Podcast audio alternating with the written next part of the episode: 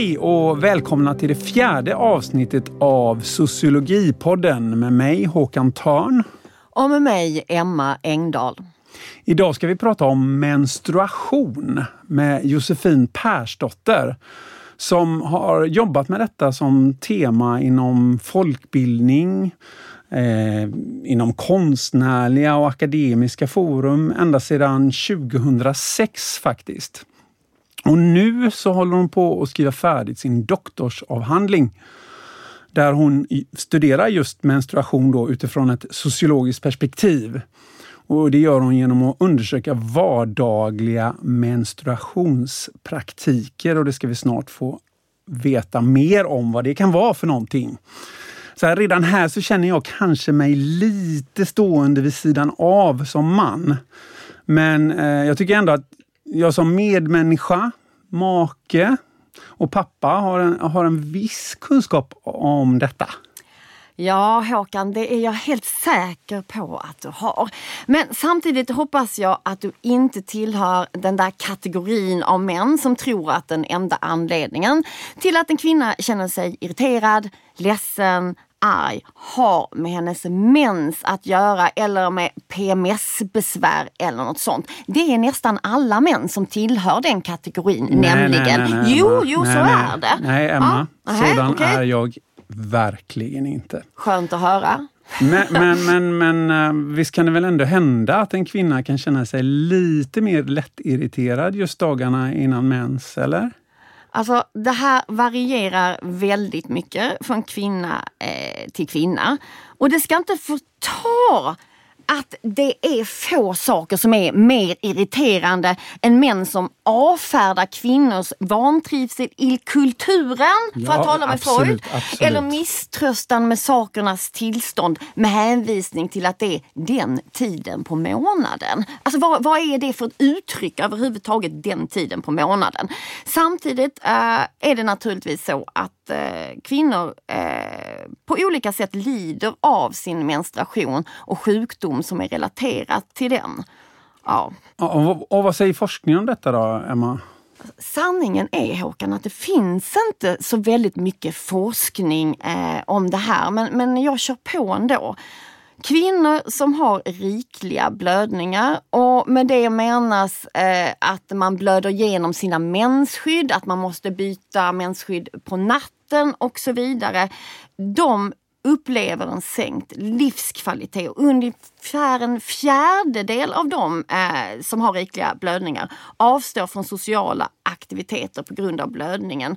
Enligt en studie som är gjord av Lena Marions som är gynekolog och forskare vid Karolinska institutet. Där hon och hennes kollegor intervjuat 1500 kvinnor i åldrarna 40 till 45 år om deras mens. Över 90 procent av de som har rikliga blödningar, vilket omfattar en tredjedel av de intervjuade kvinnorna, tycker att blödningen är besvärlig och ännu fler känner sig ofräscha. Det här innebär alltså att i princip alla känner sig mer eller mindre smutsiga när de har mens. Dessutom uppger 16 procent av kvinnorna med kraftiga blödningar att de är tvungna att sjukskriva sig på grund av sin mens. Förutom alla praktiska besvär med blödningarna så kan det dessutom leda till järnbrist vilket gör en fruktansvärt tröst. Tröst höll jag på att säga. Tröst. Man behöver tröst. Ja, man kanske. behöver tröst. Det var kanske en freudiansk felsägning här. Men, men jag kan eh, lova att man blir trött när man lider av eh, järnbrist. Och jag skulle också vilja lägga till att jag personligen känner flera yngre kvinnor som har slutat med idrott och dessutom stannar hemma från skolan när de har mens. Och det här tycker jag är så himla trist. Ja, såklart. Och ännu värre verkar det ju vara för de som drabbas av sjukdomen endometrios som ju uppstår när celler från livmoderslemhinnan hamnar på fel platser i kroppen och bildar en mycket smärtsam inflammationshärd, framför allt vid mens. Ja du, den här smärtan kan faktiskt vara så kraftig att man svimmar och den kan också bli kronisk eh, så att man har ont även när man inte har mens. Och en hel del kvinnor berättar dessutom att deras sexliv blir väldigt besvärligt eftersom att det tillhör sjukdomsbilden att det är smärtsamt att ha samlag. Ja, det finns ju mycket att säga om det här, men nu är det inte sjukdom i relation till mens vi ska prata om idag, utan om mensens sociologi. och då betyder ju det att sätta ljuset på den betydelse som samhället, alltså i det här fallet det västerländska samhället, eh, eftersom det finns olika syn på mens inom olika kulturer, men den betydelse som det västerländska samhället tillskriver mensen. Mm. Alltså mensen som samhälleligt fenomen helt enkelt. Och det kan ju låta ganska abstrakt med tanke på att vi associerar mens eh, väldigt mycket med biologi. Eh, det är blod och hormoner och så vidare. Men Josefin kommer att förklara för oss vad mensens sociologi är på ett väldigt bra sätt, är jag helt övertygad om. Ja, det ska bli så spännande att intervjua Josefin Persdotter. Inte enbart för att hon eh, snart har skrivit färdigt sin doktorsavhandling om menssmuts, utan också för att hon är en av världens mest inflytelserika mensaktivister. Och nu känner jag för att jag verkligen vill säga Woho! Det är ju helt underbart! Uh, uh, jag tänker bland annat uh, på hennes utställning Period Pieces från 2014 där elva konstnärer från olika länder tolkar menstruation i en gemensam utställning. Utställningen var väldigt eh, välbesökt och fick enormt eh, medialt genomslag. Man kan faktiskt säga att det var då och där mens upphöjdes till konst och plötsligt sågs som världsuppöppnande. Eh, det var alltså i samband med den här utställningen som begreppet menskonst myntades.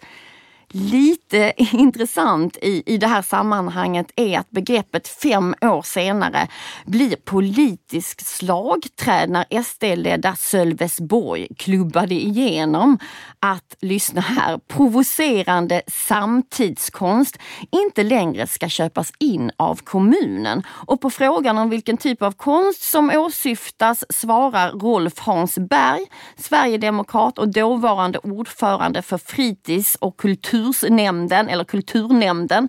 Han säger så här, den stora allmänheten vill nog inte ha menskonst. Och vad grundade han det på? Alltså ingen aning. Äh, mig veterligen finns det ingen undersökning som visar det. Men beslutet fick stöd av bland annat partiledaren Jimmy Åke Eh, jag kan inte säga hans namn, Jimmy Åkesson. Och i en eh, debattartikel samma år använder Ebba Busch begreppet menskonst som synonym för mindre viktiga frågor.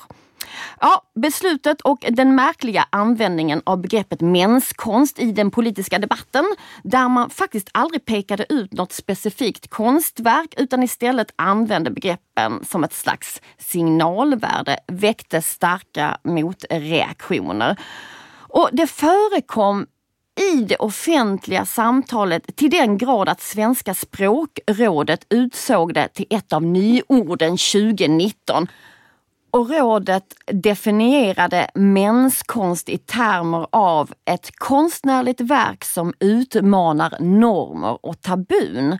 Det behöver inte innehålla framställande av mensblod eller liknande, men används ofta för att beskriva feministisk konst. Ja, och det här med menstabu som det här ju är ett exempel på då, det är ju något som Josefin studerat väldigt länge nu och jag tycker det är dags att hälsa henne välkommen och be henne reda ut det här för oss och förklara. Ja, det är verkligen hög tid för det. Varmt välkommen Josefin Persdotter till Sociologipodden. Tackar, tackar. Hej. Jättekul att vara här. Jättekul att du är här. Ja, men vi har ju bjudit in dig som gäst eftersom du är i slutfasen av dina doktorandstudier och håller på att färdigställa din doktorsavhandling i sociologi som alltså handlar om det du kallar menssmuts. Förklara! jo, menssmuts Eh, ser jag som eh, väldigt tydligt två saker. Å ena sidan är det det materiella, alltså verkligen ja, det kladdiga på låren eller pubishåren fastnar i varandra. Eller, eh, När det rinner längs benen på insidan av Ja, låren. nu får ni sluta. eller nej, nej, det, det kommer inte sluta. Det är det här det handlar om. Det handlar om eh, eh, använda bindor i, i eh, papperskorgen eller sådana som hamnat utanför papperskorgen. Eh, I vilken papperskorg det ham- hamnar i och eh, det handlar om hur, att lukta riktigt illa av mens. Alltså verkligen, verkligen det fysiskt materiella eh, eh, å, å ena sidan. Och å andra sidan handlar det, och där liksom träder man fram mer som sociolog, men jag håller hårt i det där materiella också. Eh, och det är kanske för att jag är en så kallad STS-are, en, en sociolog med fokus på teknologier och materialiteter. Och så här, lite, lite mer kanske än andra. Men jag fokuserar väldigt mycket på det sociala och det symboliska i smuts. Och med, för att se det använder jag framförallt socialantropologen Mary Douglas och hennes teorier om hur smuts så att säga blir till. Och det är ju spännande och jag älskar att säga ordet spännande och jag menar det verkligen. För jag kan egentligen inte fatta hur något som är så rent som blod kan uppfattas som smutsigt. Alltså det, det är ju helt vansinnigt. Eh, och jag vet ju att Mary Douglas har väldigt bra förklaringar på det. Kan du hjälpa oss lite? Ja, men bland annat så trycker hon på att allt som uppstår i marginalen av system eh, framträder som smutsigt. Eh, alltså, och smutsigt menar hon är det som är det som defies order, det som är matter out of place eller det som är eh, ja, det som bråkar med någon struktur av något slag. Det som inte passar in. Men Olämplig materia. ja, och jag, är det det på svenska? Jag Ja, det är det på svenska. engelska. Eller i översättning i alla fall, inte av mig men av andra. Ja, men hon pekar liksom på att det, därmed så uppstår det i, i gränslanden. Alltså när, en, en, en, ja, en sko, en, en, en smutsig sko är smutsig när den hamnar på köksbordet men inte när den står i skostället för den har gått över en, en gräns. Liksom. Ehm, jag ska hitta tråden som jag hade. Ja men alltså smuts här och jag tror att de flesta i vardagen tänker smuts, det är ju självklart vad det är. Usch, det är smutsigt där. Men eh, det- som eh, Mary Douglas egentligen säger att det är ju sociala föreställningar. Det är inte givet vad som är smuts. Nej, vi har klassificerat att det ena hör till där och det andra hör till där. Men så trycker hon på också att, eh, eh, att kroppen är, li- är liksom kvintessensen av systemet. Eller det är en perfekt spegel till systemet. Ungefär så pratar hon om det. Samhällssystemet. Ja, precis. Samhällssystemet eller, eller ja, den sociala ordningen, kulturen, ja, något sånt där. Eh, och då pekar hon på kroppsöppningarna. Där kom, där, alltså det som kommer ut i kroppsöppningarna. Snor, kräks, eh, eh, öronvax och, och, och, och mensblod och ja, men avföring och alla de sakerna. De, de, de är extra kraftigt eh, förorenade eller liksom symboliskt eh, smutsiga. Menar hon. Och vi jobbar extra hårt eh, för, eller liksom som individer och som kulturer eller som system, att eh, städa bort det. Att, eh, eh, Åh gud, jag är så mycket på Ja, engelska. men- men liksom men- to men- eliminate and avoid. Ja, men, Eh, men, men du, du, du, det är ju mycket det din avhandling handlar om. Alla de här ritualerna, eh, eh, reningsritualerna som vi sysslar med därför att när vårt blod hamnar utanför kroppen så blir det eh, smutsigt och på något sätt blir vi besmittade och vi får absolut inte föra in det här blodet i kroppen igen för då är det fara och färde för man liksom sammanblandar olika kategorier i samhället. Och du måste hjälpa oss att, förklara varför det är så, så viktigt det här med, med, med reningsritualer eller varför det är så dåligt eller, eller hur, hur ska vi se på detta att vi, att vi undviker eh, allt som är besmittat av blodet utanför kroppen. Ja, hur ska vi se på det? Eh, det går att besvara på massa sätt. Men jag tycker liksom att det centrala är att det inte är jätterationellt. Nej. Alltså, och det, är ganska, det blir ganska tydligt när man, som jag då, eh, undersöker liksom hur vi gör i praktiken och hur vi liksom eh, rationaliserar det eller hur vi försvarar varför vi gör saker. Eller så, så, alltså då framträder det som väldigt eh, alltså, oh, det är inte rationellt, det är emotionellt. Det, det, det, det är eh, uppenbart att det är väldigt symboliskt då. Man, ja. Till exempel så håller folk på en massa, eller titta till exempel på hur man tvättar sina menskoppar. Känner ni till menskoppen? Det är en sån här återanvänd, ett återanvändningsbart mensskydd som eh, man för in, in i kroppens, genom en sån här kroppslig gräns. Bara det tycker ja. jag är lite jobbigt om jag ska vara ärlig. Ja, att det ska in det, dessutom ja. använder du dina fingrar. Eh, de ska in en bit så även de ska penetrera en sån där gräns. Eh, och då är det uppenbart att det uppstår en massa symbolisk smuts. Nu vet jag inte hur jag mm. svarar frågan som Nej, vi hade. Ja. Vi fortsätter här. Mm. Jag, menar, eh, jag tänker, nu har vi nämnt Mary Douglas några gånger. Vi ska bara säga det att hon är en brittisk socialantropolog som är väldigt inflytelserik och vi kommer att prata och presentera hennes idéer lite mer senare. Eh, men jag tänker så här eh, att smuts då, din avhandling handlar om mäns smuts och det finns ju en kritisk udd där såklart. Alltså du, det, det, är ju liksom, man stigmatiserar ju kvinnor genom att eh, liksom prata om mens eller göra mens till smuts. Mm. Men ser du något så här, pedagogiskt problem? Liksom, alltså när du, så här, idag ska vi prata om menssmuts. Och då kanske folk tänker så här, men Ja men eh, vad, vad pratar hon om nu? Tycker hon kvinnor är smutsiga? Alltså du vet så här, att du... Mm hur får du fram liksom det här eh, ganska komplicerade resonemanget ändå för att förklara eh, hur du pratar om menssmuts? Ja, det är jätteutmanande. Eh, det är väldigt beroende på vem man pratar med. Eh, för ofta pratar jag med redan frälsta och då är det eh, mer så här, man kanske får samma reaktioner av dem.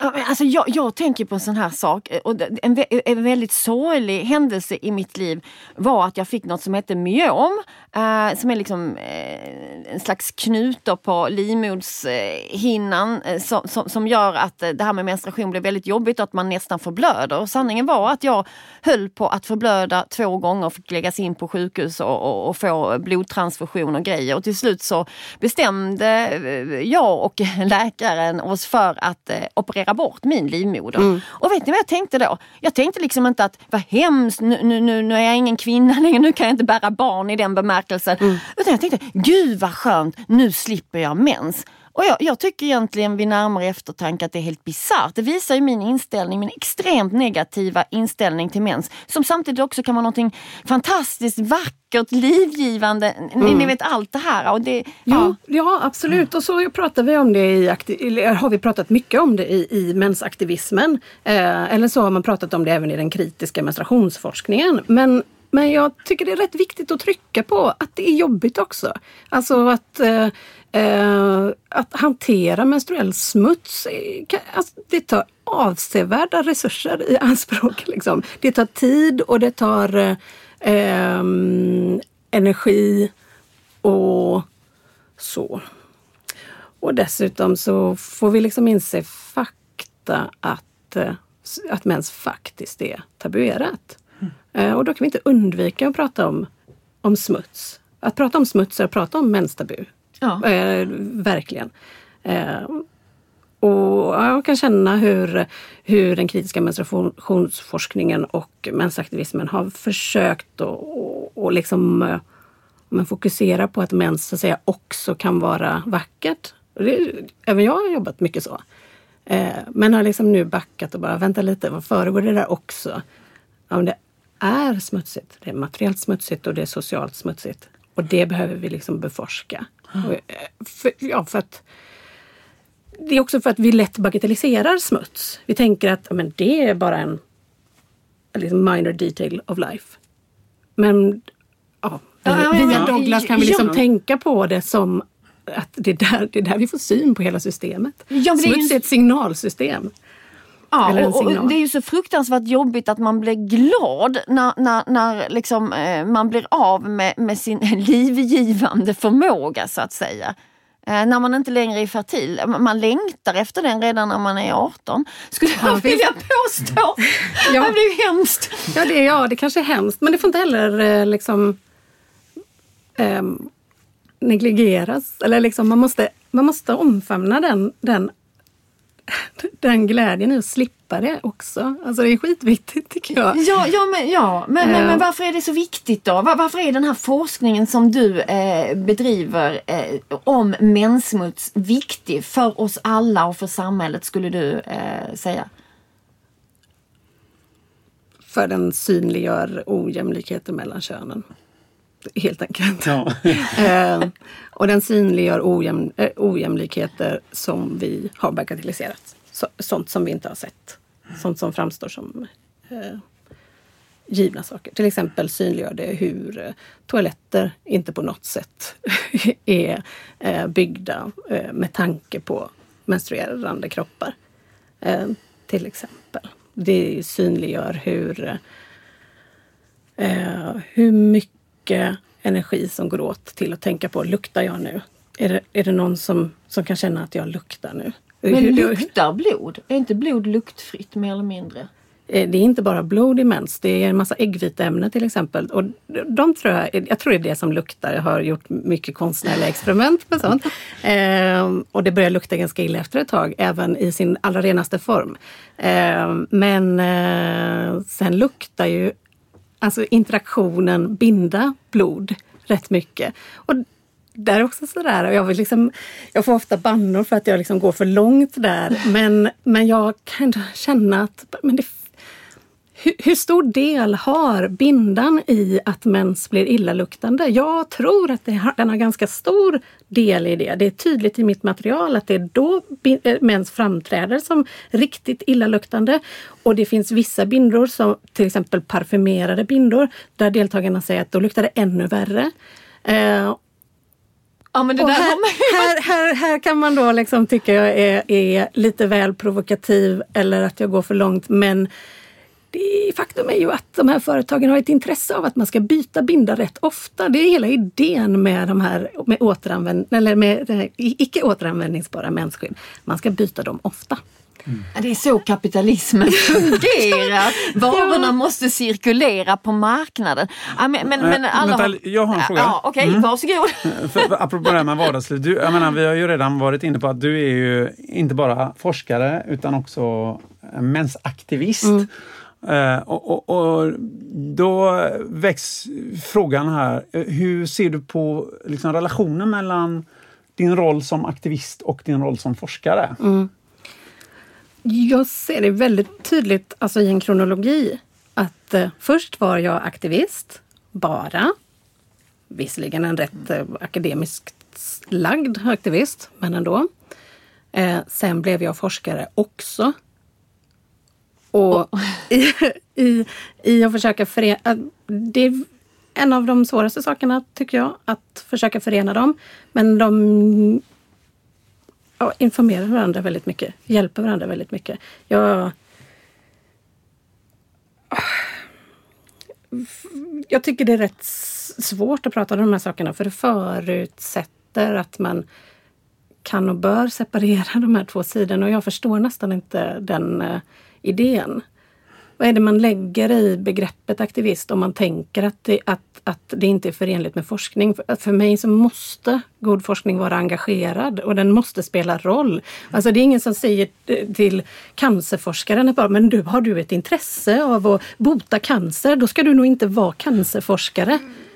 Fast, fast, fast, fast eh, det de tänker sig, de här forskarna som är emot detta, det är att de har den här föreställningen om att vetenskapen eh, kan och bör eftersträva neutralitet, jag kan knappt säga det ordet, och att den ska vara värdefri så att säga. Och vetenskap är någonting forskare sysslar med eh, och politiker får syssla med, med, med det praktiska. Och, och sen så får folket liksom vara normativa. Eh, ja, så det är, det är väl den tanken som, Ja, som och det är ligger. den tanken som jag bara, jag kan inte gå med på den. Det är obegripligt för mig. Det går inte, alltså ingen forskning är värdeneutral. Man, det, alltså, det vis- visar ju sådana här science and technology studies av laboratorier att även sånt som framstår som för de flesta väldigt liksom objektivt och vetenskapligt och neutralt, så det är inte det. det kunskap produceras i sociala sammanhang mm, utifrån människor som har erfarenheter.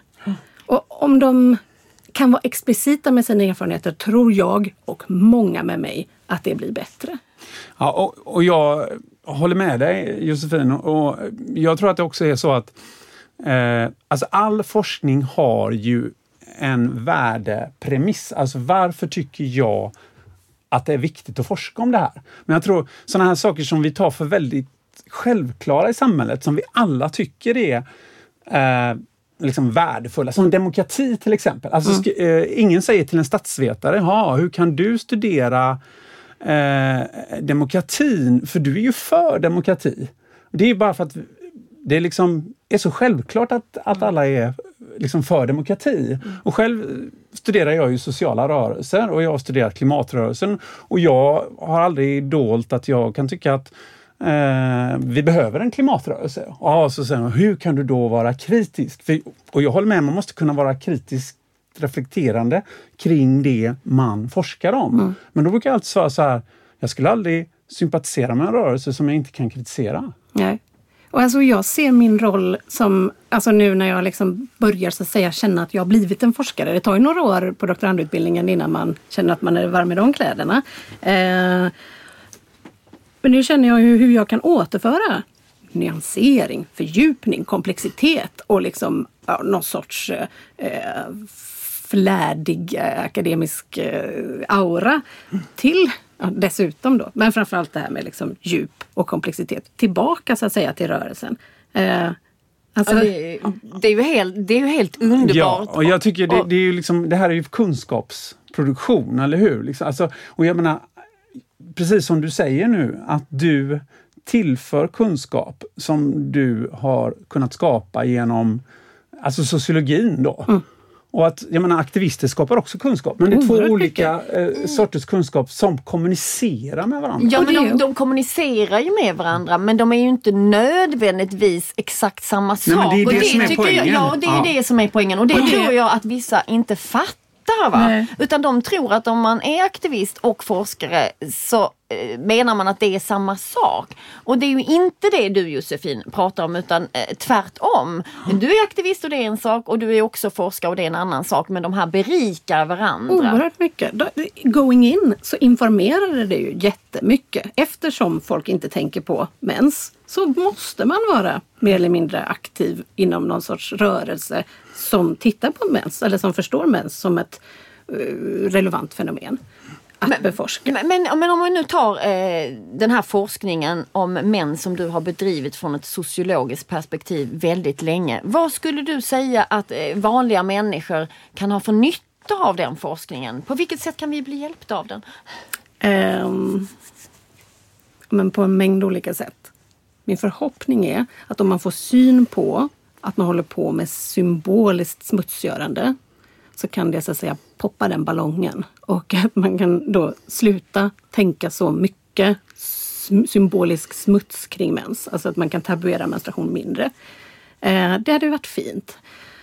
Det tror jag att eh, min forskning kan bidra till och låsa upp sådana tankesätt. Eh, sen tror jag alltså i konkreta praktiker, att då behö- om, man, om man förstår det så behöver man inte lägga lika mycket tid på att koka sin menskopp och skrubba den och desinficera den med spray och gel och greja. För faktum är att ja, men frågar man en bakteriolog så behöver man bara ställa den någonstans så att den torkar. Det är då bakterierna försvinner. Skulle vi spara väldigt mycket tid på. Ja, och kanske även så här, ja, men miljöresurser. Eh, det är inte så jättebra med sådana här antibakteriella eh, medel. För att inte tänka på oro och ångest som man kan ha över att bli smittad av det ena och det andra. Ja, men, men, du Josefin, nu, särskilt med den här diskussionen om relationen mellan aktivist och forskningsarbete, då blir man väldigt nyfiken på hur kommer det sig att du valde att bli sociolog då? Mm. Just det. Ja, men för det, det, det är ju verkligen, eh, det var så att säga då, i, i, den övergången som det hände. Jag har alltid varit jätteintresserad av sociologiska frågor och det fattade inte jag förrän jag började läsa sociologi på nästan på gymnasiet, en liten kurs där, sen på universitetet. Eh, det gjorde jag bara för att någon sa att det var ett bra sätt att börja plugga på universitetet. Och jag förstod ju knappt vad universitetet var. Eh, jag hade gått estet, höll på med liksom konst. Då vackra eh, ting ja. som mens. Precis, inte då men ändå. Det började eh, i ja, jag höll på med liksom feministisk konst, utforskade lite menstruella teman och sålde den här konsten samtidigt som jag läste det som då var sociologi B. Eh, sålde konsten på en julmarknad och de reaktionerna som jag fick på det som så att säga var menskonst, framförallt ett par, eh, eller ett gäng örhängen som såg ut som blodiga tamponger. Reaktionerna som jag fick. jag! Ja, de är så fina faktiskt. Jag har inte så många kvar. Ja, jag måste men- köpa ett par för det. jag ska hi- hitta några till dig. Eh, men eh, ja, jag fick både positiva och negativa reaktioner. De var mycket starkare än jag trodde och det blev någon sorts eh, ändå socialt experiment liksom, som jag var, ovetandes hade, hade skapat och som jag fick eh, eh, observera där. Eh, och då kunde jag inte inte tänka på det sociologiskt. Alltså vad, är det här, vad var det här för normer, liksom, vad var det för system som jag plötsligt såg konturen av? Som inte alls var tydligt för mig. Jag hade en, eh, alltså min personliga relation till mens är, rätt typ neutral. Jag Ja, men jag tänker nu här eftersom det snart är jul. Tänk blodiga tamponger i julgranen och dessutom i öronen. visst, det, är liksom, det är ju rött och snyggt. En sån, en sån, ja, men granen. En, en sån gran gjorde min eh, eh, extra mamma och min syster till mig en jul. Eh, den, den, är, den är lysande, jag ska visa. Jag får visa en bild på den sen. Ja. Men det är ett hett tips då inför jul. Ja. Vi, vi kör på det. Ja. Ser, ser hur släkten reagerar. Ah, Men jag, men jag tänker, du, har, har du något bra litteraturtips eh, till, till våra lyssnare? Jag kan rekommendera till exempel en bok som heter Våtmarker av en tysk-engelsk tror jag, författare som heter Charlotte Roch. Eller Roche. Eh, och den eh, hanterar mens bland annat, men inte bara mens. Eh, den liksom utforskar kroppsvätskor av alla dess slag. Hon var säkert informerad av Douglas när hon skrev den, men det nämns inte något om henne där. Men eh, eh ja, hur hon liksom ja, utforskar gränserna för vad man som läsare kan, kan acceptera eh, eh vidgade vyerna fullkomligt för mig för några år sedan när jag läste den. Kan, kan du ge något exempel Ja, men till som, exempel beskriver hon hur, eh, hur man som, eh, om man har snippa, eh, så, så, kom, så i anslutning till, till ägglossning så får man väldigt mycket slidsekret eller någon sorts mucus. Liksom. Och hon beskriver liksom Ja, men i, i, I Times New Roman på svart på vitt liksom, hur, hur det skapas som en pelare mellan snippa och vatten i toalettstolen. Och alltså, det framträdde då som liksom en erfarenhet som jag hade haft så många gånger. Jag hade ingen aning om att jag hade haft den. Och jag kunde helt plötsligt förstod att men det där är jag ju med om. Och det där känns ju på ett sätt. Det finns en sensorisk upplevelse där som jag aldrig har liksom gjort till min på något sätt. Eh, till det- exempel. Ja, men det är ju så underbart Ja. med orden när de är världsöppnande och konst på det sättet att man kan relatera till sig själv på ett nytt sätt. Det är ju det, är ju det stor litteratur gör för oss. Vad är det för genre? Det är provokation. Det är någon så, det är, man, Satir kanske? Nej. Ja, alltså det är ingen bra litteratur. Eh, halva boken igenom blir det riktigt dålig litteratur. Men första halvan är alltså världsuppäppnande verkligen. Ja, men att utforska kroppsvätskor på det sättet, det behöver alla göra. Det, är, Man måste bli vän med dem, är ja, det, det finns så? någon sorts eh, vänskapliggörande, ja, som man kanske måste göra. Jag tror i alla fall det är viktigt att se dem. Att liksom man inte går runt av, ja, att man, man ska inte hugga huvudet av sig själv. Liksom. Men hur ska man göra för att bli vän med mensen? Mensblodet? Det som eh, har varit inuti kroppen. Eh, det kan ju också vara svett, saliv, Mm. eh, avföring. Kan, kan man bli vän med det? Får man bli vän med, med, med, med sitt bajs? Ger den här boken något svar på det? Den pekar ju ut att om man blir vän med det så framträder man som en oerhört underlig människa. Alltså att det är rätt farligt att bli för mycket vän med det här. Vi måste, för att vara liksom socialt acceptabla människor, hålla oss inom ramarna. Vad gäller våra kroppsvätskor. Och det gäller ju mens också. Eh, så ja. Mm, ja, nej, det, det, det är ju socialt farligt för oss att bli så att säga, för mycket vän med våra kroppsvätskor. B bara jag säger eh, bajs tycker jag att jag blir lite smutsig och det känns eh, liksom vulgärt och eh, obehagligt. Jag, jag använder nästan aldrig det ordet. Ja. Vi kanske ska ta upp det i en annan podd, Emma. det en annan podd.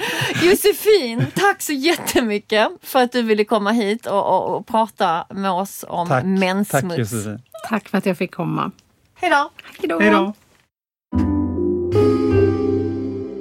Då så har det blivit dags för dagens litteraturtips med citat. Och idag Håkan är det slut på tramset med att vi får välja varsin författare för att slippa bråk. Eh, vi får eh, helt enkelt eh, låta lyssnarna ta del av våra oenigheter om det nu uppstår några sådana. Ja, det brukar det ju göra, Emma. Till och med när vi valde samma författare, Marx, i första podden så ja, blev det ju en alltså, del oenighet. Nej, men jag tycker inte det är så mycket oenighet mellan oss. Men okej. Okay, ja. ja. hur som helst, vi är inte ens eniga om det hör jag. Eh, hur som helst ja, så okay. ska vi, som redan annonserats, eh, diskutera den brittiska socialantropologen Mary Douglas som ju då är helt central i Eh, Josefins avhandling. Och eh, Mary Douglas som föddes 1921 och dog 2007 var dotter till en brittisk kolonialtjänsteman. Men hon kom faktiskt att vända på kolonialismens världsbild i sin forskning. Hon gjorde fadersuppror helt enkelt.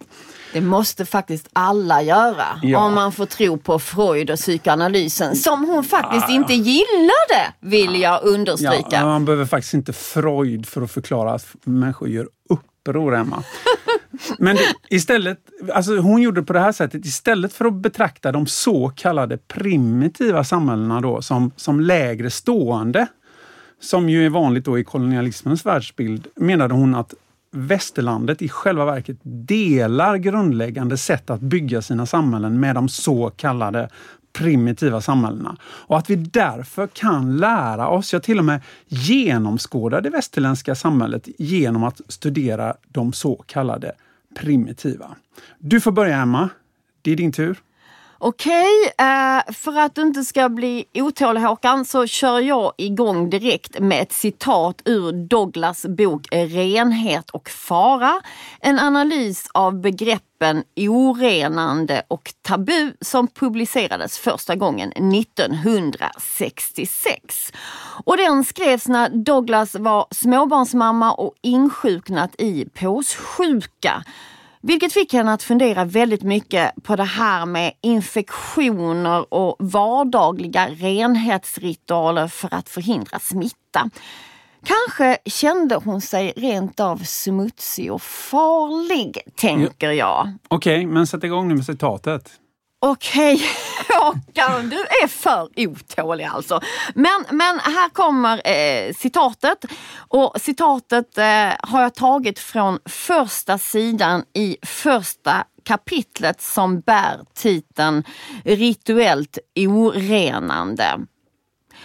Vår uppfattning... Du, glömde att ta ett, äh, ett glas vatten, ja, en klunk vatten. Ja, okej. Okay. Ja, men herregud. Ja, det, det, det, det, blir ju inte rituellt utan det. Nej, så, så mina vänner, det, självklart ska jag ta ett klunk, eh, ett klunk, ni hör, en klunk vatten. Um, mm. Lika gott som vanligt. Okej, okay, är, är, ni redo nu eh, för eh, mitt citat från yes. första sidan i första kapitlet? Um, nu kommer det. Vår uppfattning om smuts är sammansatt av två komponenter. Omsorg om hygien och hänsyn till konventioner. När Santa Catarina av Siena i en mer exalterad sinnesstämning kände avsmak inför det sår hon skötte om sades det att hon bitt bittert förebrådde sig själv. Sund hygien var oförenlig med människokärlek. Därför drack hon med berått mod ur en bägare med var. Fy vad äckligt! Okay. Emma, vad vill Douglas ha sagt med den här tillbakablicken på ett helgons så kallade bedrift? Alltså först och främst vill jag säga att bara tanken på att dricka en bägare med var får mig att bli lätt illamående. Huruvida eh, det är ett tecken på att jag är människofientlig vill jag eh, dock låta vara osagt. Jag tänker på mig som en människoälskande person ändå. Eh, det intressanta med det här citatet och vad jag tror att Douglas vill lyfta fram är spänningen mellan omsorg om hygien och hänsyn till konventioner. Santa Catarina av Siena använder sig av en handling som i normala fall skulle ses som orenande för att visa respekt för den romersk-katolska föreställningen om människokärlek. Och hon gör eh, det här på ett rituellt sätt. Hon tar bägaren, fyller den med var, dricker det variga under andakt. Och det här gör hon för att återställa den samhälleliga ordningen som momentant hotats av hennes avsmak inför den andres infekterade kroppssekret.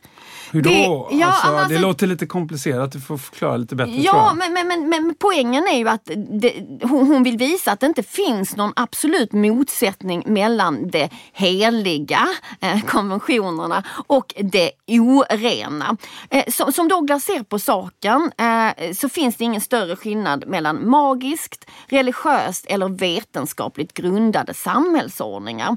Och hon säger till exempel att om vi sätter den moderna världens rädsla för bakteriella infektioner och smitta inom parentes så får vi syn på att orenhet eller smuts, precis som i tidigare samhällsformer, handlar om avvikelse från den socialt skapade ordningen eller vedertagna klassificeringssystem. Smuts är helt enkelt, som Josefin var inne på tidigare, saker och ting på fel ställe eller som Douglas uttrycker det, olämplig materia.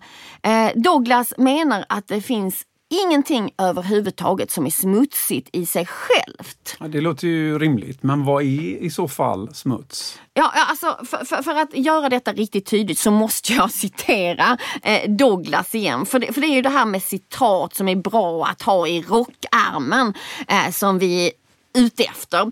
Och eh, följande rader ur Renhet och fara har faktiskt hjälpt mig väldigt mycket i mitt vardagsliv. Och innan jag drar citatet måste jag väl ta, ta en klunk vatten till här då. Eh, Alltså det var ännu godare andra gången. Eh, kanske ska man då dricka vatten väldigt mycket. Nu, nu, nu är du redo Håkan? Ja. ja. mm, Men nu kommer det här, lite längre citat. Skor är i sig själv inte smutsiga, men det är stötande att ställa dem på bordet. Mat är inte heller i sig självt smutsigt, men det är stötande att lämna hushållsredskap i sovrummet eller matrester på kläder, liksom det är stötande att lämna badrumsattiraljer i vardagsrummet, kläder på stolar, trädgårdsverktyg inomhus, saker från övervåningen på bottenvåningen, underkläder där ytterkläder borde vara och så vidare. Kort sagt, vårt beteende rörande orenande utgör en reaktion som fördömer varje föremål eller föreställning med benägenhet att förvilla eller emotsäga våra invanda klassificeringar. Slut på citat. Alltså, alltså Håkan, jag älskar det här citatet för att det beskriver centrala problem i mitt vardagsliv. Ja, Jag har inte svårt att föreställa mig det, även om jag faktiskt aldrig varit hemma hos dig. Nej, det kanske är tur det. Eh, för det, det, det är verkligen så här att jag är oförmögen att låta var sak ha sin plats i ordningen. Fast jag eh, faktiskt ägnar oändligt mycket tid åt det. Till exempel står dammsugaren ständigt framme.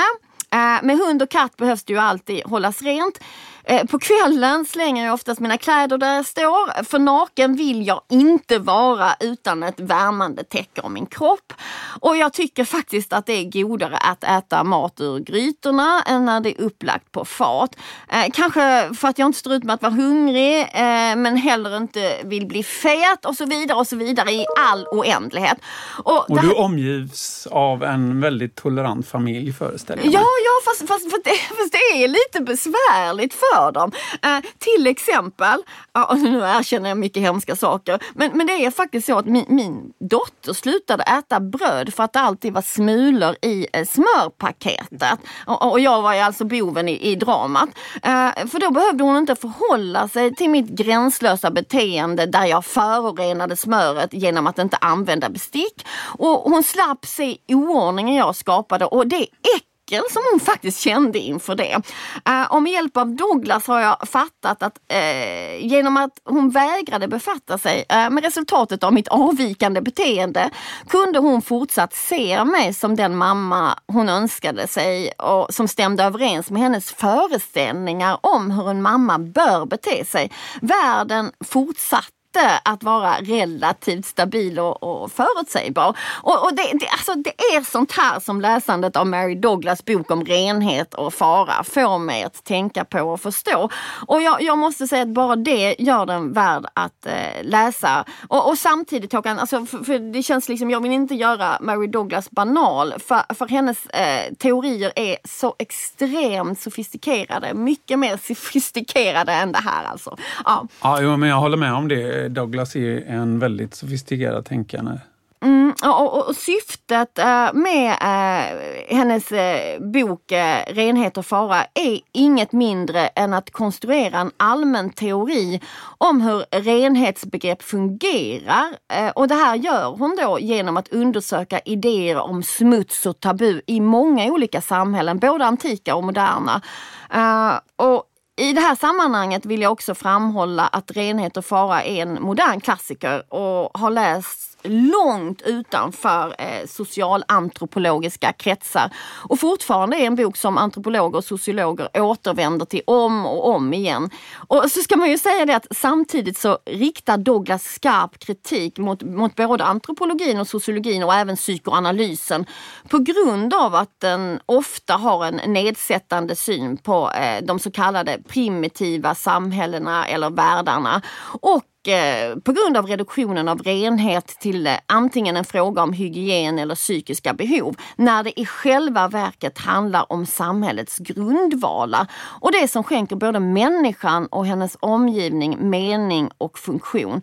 Alltså utöver renhet och ren, eh, reningsritaler handlar det helt enkelt om att återställa världens ordning och eh, låta var sak ha eh, sin plats. Eller eh, alltså fan vad jag babblar på nu. Det, det här är svårt. Ja. Men, nej, men jag vill ändå säga en sak. Och, det, och, och, och, varför jag babblar är för att det här kanske inte är Douglas idé. Men, men det är min. Alltså det handlar inte bara om att eh, återställa liksom, ordningen genom att alla saker har sin plats. Utan det handlar också om att värda, alltså, liksom, säga, att värdesätta vår identitet eller värde värna om saker och ting och människors identitet och låta den vara ren så att säga. Vi ska inte blanda ihop silver och guld, äh, man och kvinna, liv och död, dag och natt för då blir allt obegripligt och dessutom farligt enligt Douglas. Ja, där kommer man väl ändå in på Douglas maktperspektiv också? Mm, mm, helt riktigt. Hur då? Ja men alltså ähm, jag, menar att det här, det här, framgår bland annat när Douglas diskuterar olika kulturers syn på män som något smutsigt och farligt, ett tabu. Bland annat beskriver hon att eh, eh, Maorifolket, tror jag att det heter Maorifolket. Maorifolk. Ma vad sa du? Ja, Maorifolket. Maorifolket, ja, Maori, Ma Maorifolket. ja, det är hemskt att vi inte kan säga ja. detta. Bara det gör oss etnocentriska eller eurocentriska. Ja, ja, men i alla fall på Nya Zeeland. Uppfattar menstruation som ett eh, misslyckande. Blodet kunde ha blivit ett barn men eftersom ägget inte befruktas och kvinnan inte blivit gravid ansågs blodet vara en misslyckad människa. Mensen symboliserar helt enkelt en död människa som aldrig ens varit vid liv. En abnormalitet eller tvetydighet som är obegriplig inom den strukturella och symboliska ordningen. Och därmed ju... alltså blir farlig och hotfull. Ja. ja. men det visar ju att det inte bara är i det västerländska samhället som kvinnor stigmatiseras på grund av sin menstruation. Nej, absolut inte. Men, men om man liksom eh, extrapolerar på det här så kan man ju säga att den menstruerande kvinnan är farlig för att hon förkroppsligar gränsöverskridande i i princip alla kulturer. Renhet och smuts, liv och död skönhet och fulhet på samma gång. Det symboliserar kvinnan. Och, och den här smutsiga, döda och fula sidan av kvinnan har faktiskt makt att omkullkasta den samhälleliga ordningen och måste därför kontrolleras genom att tabubeläggas. Uh, Ja, och, och, och, det här, alltså, nu, nu, nu, nu gör jag kanske det här lite banalt igen, men jag menar att det här går att eh, knyta till den dags, äh, eh, dagsaktuella kulturdebatten om, om den åldrande kvinnans avsky inför den egna spegelbilden. Jag gillar inte den här debatten, men, men jag menar ändå att med hjälp av Douglas så kan man lägga fram tesen att kvinnligt åldrande är tabu för att det symboliserar eh, infertilitet och död, vilket då står i konflikt med kvinnan som det mänskliga släktets källa till liv eftersom det är hon som bär och föder fram människobarnet.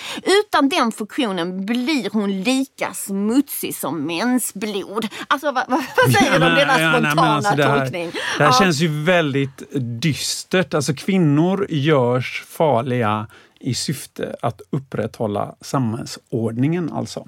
Ja, så, så menar både Douglas och jag att det dessvärre är. Uh, men, men det fina i, i kråksången är att det inte är så eh, uh, särledes dystert eh, mm, det här med smuts för, för, för människan och, och, samhället. Eftersom människan och samhället inte överlever utan tvetydigheter, gränsöverskridande och, och smuts enligt Douglas. Eh, och här finner vi ju en potential för motstånd i, i smutsen, i tvetydigheterna, i, i, kvinn, i, i kvinnan som symbol. Där, där, där finns liksom motståndet. Och, och man man, man kan säga att när Douglas diskuterar det här så är hon väldigt inspirerad av Durkheim som menar att samlaget eh, där man och kvinna förenas ofta har upplevts som någonting otroligt farligt eftersom den här sammansmältningen lagstiftningen momentant hotar den typ av samhällsordning som bygger på den ena eller andra, alltså det ena eller andra könets över eller underordning och arbetsdelning. Men ändå alltså, Håkan, så är ju samlaget livsnödvändigt. Uh, och, och, och, Douglas säger för att vi ska fatta detta så måste vi förstå att det rena, det som separerar, det som brygger broar, det som vill att allt ska vara rent och identiskt endast med sig själv, det är sterilt och stelt stendött. Liv och förändring kräver den smutsiga och gränsöverskridande kreativiteten. Och det som gjuter olja på vågorna är olika typer av renande ritualer. Sånt där som vi håller på mm. när vi eh, eh, tvättar våra menskoppar till exempel. Ja. Ja, men det är ständig referens till Durkheim här. Det var vi också inne på i förra podden. Vi får väl ta upp honom någon gång också. Den klassiska franske sociologen som var verksam i början på 1900-talet. Men du Emma, mm -mm. vi är ju helt eniga om att Renhet och fara är en fantastisk bok och extremt inflytelserik också.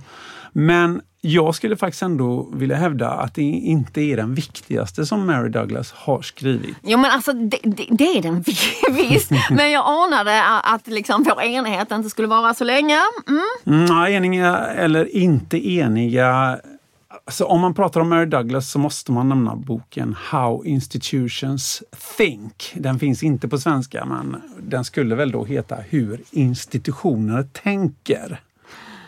Ja, men, men, men, men jag skulle, skulle nog ändå vilja säga att om man bara får nämna en bok, och det var ju egentligen tanken, då är det Renhet eh, och fara man ska diskutera eftersom den är Douglas absolut mest inflytelserika bok, ja text överhuvudtaget. Ja, ja eh, jag vet inte om jag håller med då. Nej. nej okay, För okay. om man tar mm. i faktiskt Douglas egna ord, eh, vad hon säger i förordet till How Institutions Think, mm. eh, så skriver hon där att den här boken borde ha varit den första bok eh, som hon skrev, men att hon istället skrev Renhet och fara då. Och, ja, men eh, alltså, det är bara för, ja, för att man kan ju inte skriva liksom, den mest eh, komplicerade boken eh, allra först. Nej, ja, eller hur? Men i alla fall så skriver hon Ja, men hon skriver faktiskt så här att eh, när det gäller eh, renhet och fara så sa hennes vänner till henne att den här är ju dunkel, den är intuitiv och dåligt förberedd. Och hon skriver också att ja, de hade ju rätt. Ja men, du, nu Men- tänker jag, ja, men jag måste bara avbryta det och säga så här, att det som är så fantastiskt med renhet och fara det är ju att det inte är en sluten cirkel. Att den inte är helt färdigt för då väcker den ju massa spännande frågor. Ja okej, kör. Nej, men jag, ja. jag, jag kan hålla med om att här, här kan man kanske tillåta sig att vara oenig med både Douglas och hennes kanske lite överkritiska vänner då. Ja, tack, för, tack. för och fara är ju en fantastiskt bra bok. Mm. Men poängen som Douglas vill göra i, i inledningen till How Institutions Think, jag tror jag säger på svenska i fortsättningen hur institutioner tänker, det är att eh, Renhet och fara då saknade en tydlig eh, stringent eh, teoretisk underbyggnad och att det är en sån hon vill ge oss i hur institutioner tänker. Och den boken kom 1986 och den byggde då på de tiotal böcker hon hade hunnit skriva innan. Och man kan säga att här ger hon helt enkelt i en väldigt kondenserad form, det är en ganska tunn bok, ett, alltså sitt teoretiska bidrag till samhällsvetenskapen. Ja, alltså, det här med att institutioner tänker, det- är som jag ser det en väldigt lockande titel. För, för, för, för, titeln strider mot eh, all vänt eh, all vett och sans, alltså, så, så känner jag. Eh, så, så vitt jag vet så är det bara människor, djur och möjligtvis eh, artificiell intelligens som tänker. Alltså menar Douglas verkligen att institutioner tänker? Alltså både ja och nej. I inledningen till boken skriver hon att bokens själva utgångspunkt är just då återigen denna Durkheim då, hans idé om att institutioner har medvetande. Och hon pekar på det raseri som Durkheim fick utstå för denna tanke. Och hon menar då att det här raseriet hade att göra med att han hade kränkt det moderna samhällets allra heligaste idé, nämligen föreställningen om den fria och autonoma individen som skapar sitt liv genom en serie fria val. Men alltså, nu måste jag stoppa dig ändå. Alltså, du svarade både ja och nej på min fråga eh, om Douglas menar att institutioner tänker. Håller hon med Durkheim eller inte? Det blir ja och nej igen Emma, men okej jag ska förklara. Alltså Douglas är enig med Durkheim i hans kritik av att vi är fria och autonoma som individer och väljer våra liv. Men hon är kritisk till tanken att institutioner har medvetanden i sig själva så att säga. Det är bara Tack människor som kan tänka, skriver hon. Eh, Ja, men alltså, va- varför, varför heter då boken Hur institutioner tänker? Ja, det är i och för sig en bra fråga, men jag tror man ska se det så här att därför att hon anser att det ligger någonting i den tanken. Men det Okej. sker på ett överfört plan. Alltså institutioner existerar inte utan individer som upprätthåller dem. Men vi upprätthåller dem genom att internalisera, alltså införliva ett tänkande som institutionen är bärare av. Och den, alltså institutionen bär ett tänkande över tid, genom historien. Och ytterst har ju det här tänkandet då sitt ursprung hos de som en gång skapade den här institutionen. Och, och det har sedan då förts vidare i form av saker som vi lärt oss att ta för givet. Sådant som vi har lärt oss att hålla för självklart. Alltså vänta, vänta, vänta, vänta, vänta. Alltså, jag, jag tror vi måste gå till botten med vad en institution är för något. Och vi måste ha lite konkreta exempel.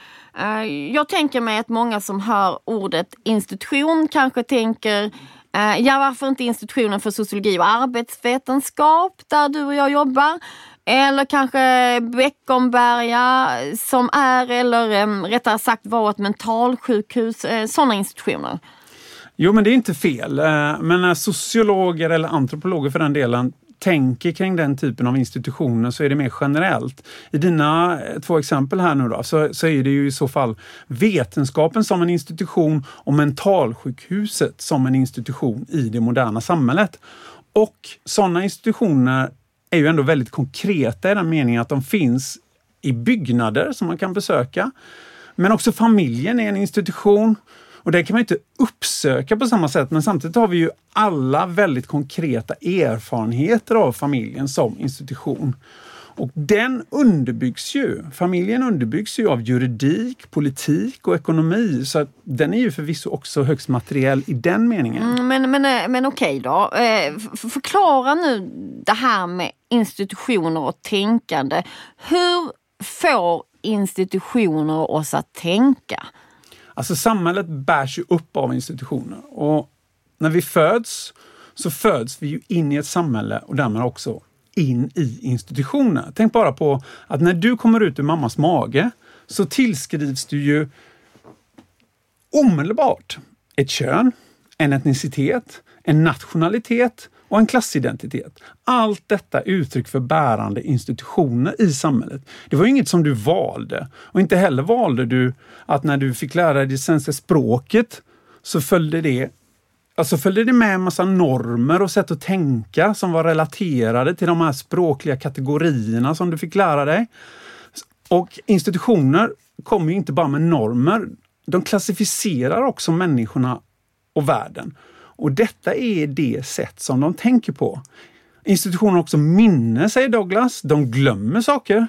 Eh, för det som vi kallar historia och som vi lär oss i skolan, det är ju faktiskt både att komma ihåg och att glömma. Alltså, eh, det här, det här är eh, ju naturligtvis väldigt tankvärt, men, men, kan, men kan du ge lite fler konkreta exempel? Ja, men ta genusordningen då som en institution. Vissa skulle kalla den patriarkatet och det ordet har vi använt i, tidigare här i podden. Men mm. låt oss tala om genusordningen för jag tror få människor skulle förneka att det finns en sån. Den kategoriserar oss vid födseln och redan på dagis har vi lärt oss att ta vissa saker om pojkar och flickor och därmed om oss själva för givet. Och eh, få har fått lära sig i skolan att det funnits samhällen där kvinnor har styrt.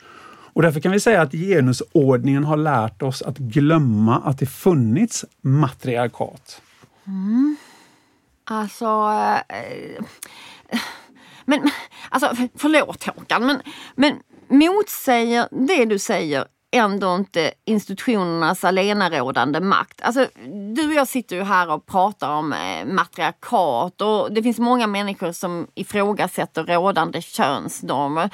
Så har inte vi individer ett val till slut ändå? Ja och nej igen, säger Douglas. Alltså hon betonar ju att vi måste komma ihåg att institutioner kommer med ojämlika maktförhållanden. Institutioner fördelar makt och de som institutionerna gynnar tenderar att försvara dem mot alla försök att ifrågasätta, att, att ifrågasätta eller förändra dem. Ja men alltså ifrågasätter, det gör ju människan då, eller hur? Jo, men det som Douglas pekar på är att det inte är enkelt. Vi kan jämföra med alltså hur vi eh, Alltså, vi kan jämföra det här med att vi införlivar institutionella tankemodeller, det låter väldigt eh, abstrakt. Och, och hur de styr vår vardag då. Mm. Vi kan jämföra det med hur vi använder språket. Eh, alltså alla språk har en grammatik, alltså, och det är ju en uppsättning regler. Och alla som talar ett språk tillämpar ju de här reglerna. Eh, men de, eller vi, använder ju språket faktiskt utan att behöva kunna redogöra för grammatiken. Alltså vi lär oss ju förvisso grammatik i skolan, men vi behöver egentligen inte kunna redogöra för grammatiken, för vi har internaliserat den. Vi bara kan den. På samma sätt fungerar det med normer och klassificeringar som institutionerna inpräntar i oss. Och vi bara kan dem, vi bara gör dem. Och om vi börjar uppmärksamma den här grammatiken då eh, och ifrågasätta den, då, då får vi höra att vi ifrågasätter naturens ordning eftersom Douglas menar att det är så institutioner legitimeras, alltså rättfärdigas i det moderna samhället. Alltså i religiösa samhällen var det Guds ordning som legitimerade tänkandet. I det moderna samhället är det naturens ordning. Könsskillnader är naturliga, får vi höra. Och vi får också höra att individen av naturen är försedd med en fri vilja. Alla människor är födda fria och jämlika, som det heter i den amerikanska konstitutionen. Ja, men det är vi ju sannoliken inte. Nej. Nej. Men vi vill så gärna tro det. Och så länge vi gör det kommer vi förmodligen inte att ifrågasätta den rådande samhällsordning som råder idag. Eh, och här skulle jag vilja komma med ett citat som också visar hur Douglas, precis som i Renhet och fara, då, vänder på det här eurocentriska tänkandet som då sätter upp liksom västerlandet som eh, representerande Ja, men- historiens högsta medvetande form. Ja, men ska du ha lite vatten då innan här? Så du, Ja, eh, jag får du väl ta ta det då. Så det är väl en reningsritual eh, Ja, det känns mm. viktigt så att du är liksom klar och ren i halsen, Men det är ju dina basilusker på det här glaset. Ja, men alltså, du Tänk vet om jag blir sjuk.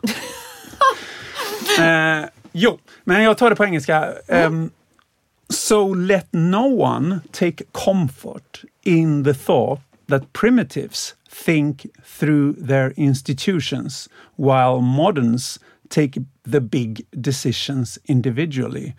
That very example is to let the institutions do the thinking. Jag tror att jag tar en liten översättning här på svenska för det är så viktigt. Det här är mitt bästa Douglas-citat. Alltså, Ja, ingen bra. ska ta för givet att de primitiva tänker genom sina institutioner medan de moderna tar alla stora beslut individuellt. Det är i sig ett exempel på när man låter institutionerna tänka. Yes, där Individuali alltså, individualismen är alltså, menar Douglas, en modern kollektiv institution.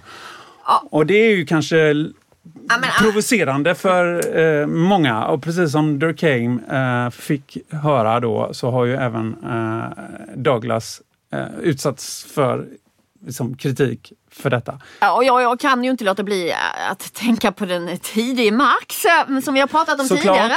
Ja, och han menar ju att människor i- det moderna kapitalistiska samhället är alienerade just för att deras dominerande institution, arbetet, får eh, dem att tänka på sig själva som isolerade individer. Alltså som avskilda från samhällsordningen. Ja. Vilket då är funktionellt för institutionen lönearbetet som vilar på föreställningen just den föreställningen att lönearbetet är ett kontrakt som ingås av fria individer. Vilket bortser eh, från eh, de maktförhållandena som råder i ekonomin och i övriga samhället. Eh, men det här, blir, det, det här blir lite pessimistiskt det här. Alltså institutioner verkar ju vara synnerligen svåra att rå på. På sätt och vis, alltså lite förenklat skulle man kunna säga att eh, när en institution fungerar så beror det på att de flesta människor i samhället lever dess tankesätt utan att ifrågasätta det här tankesättet eller ens vara medveten om att det existerar. Och här kommer ett citat igen, jag hoppar över vattnet. The high triumph of institutional thinking is to make institutions completely invisible, skriver Douglas då. Och sedan finns det, menar hon, två minoriteter i samhället. Det som aktivt försvarar den, alltså den här institutionen eller institutionerna, och det som ifrågasätter institutionen. Eh, och det kan ju mynna ut i en öppen konflikt. Och där finns ju en möjlighet till förändring. Douglas skriver att ingenting kan förändras om vi inte förändrar själva institutionerna. Alltså vi gillar verkligen eh, att strö citat idag. Det, det, Ja, men Så det- jag kommer med ett till här. Och det får bli det Eh, sista Håkan, okej, för annars kommer jag att Okej. köra med fler. Ja, Okej, kör nu. Sista. Passing laws against discrimination will not help. Preaching against wife battering and child abuse is not more likely to be effective than preaching against drug abuse, racism or sexism. Only changing institutions can help. Och då krävs det att vi blir smutsiga och orena och kreativt gränsöverskridande. Säger ja. du det? Ja, jag säger jag. Ja, kom Ja, igen nu. men, men om jag ska vara kritisk till någonting eh, hos Douglas då, så är det väl att hon inte i den här boken teoretiserar om hur institutionell förändring kan ske genom kollektiv mobilisering. För hon, hon definierar faktiskt institutioner som en form av kollektivt handlande. Alltså ett kollektivt handlande som reproducerar, alltså bevarar samhällsordningen. Men hon går inte till grunden med hur kollektivt handlande också kan förändra institutioner. Ja, och, och med, med, det, med, med den här kritiska slutpunkten så tycker jag vi sätter eh, punkt för det här litteraturtipset Ja, Håkan. ja, det får vi göra. Ja. Uh, hej då Håkan! Nej, du, du Ja, kan inte säga hej då. Du, jo, nej, nej, det- Först måste vi ju faktiskt säga några ord om nästa podd. Ja, men, men då får du göra det Håkan. okej. mm. Mm, nästa podd, eh, då kommer vi att träffa Kerstin Jakobsson, professor i sociologi. Och hon kommer att berätta om sin forskning om Försäkringskassan, en ganska omdebatterad myndighet under de senaste åren. Spännande. Yes. Nu. Hej då Emma! Okej, nu, nu. Vi vill inte sluta men, men vi får väl säga det. Hej, hej då! Hej då!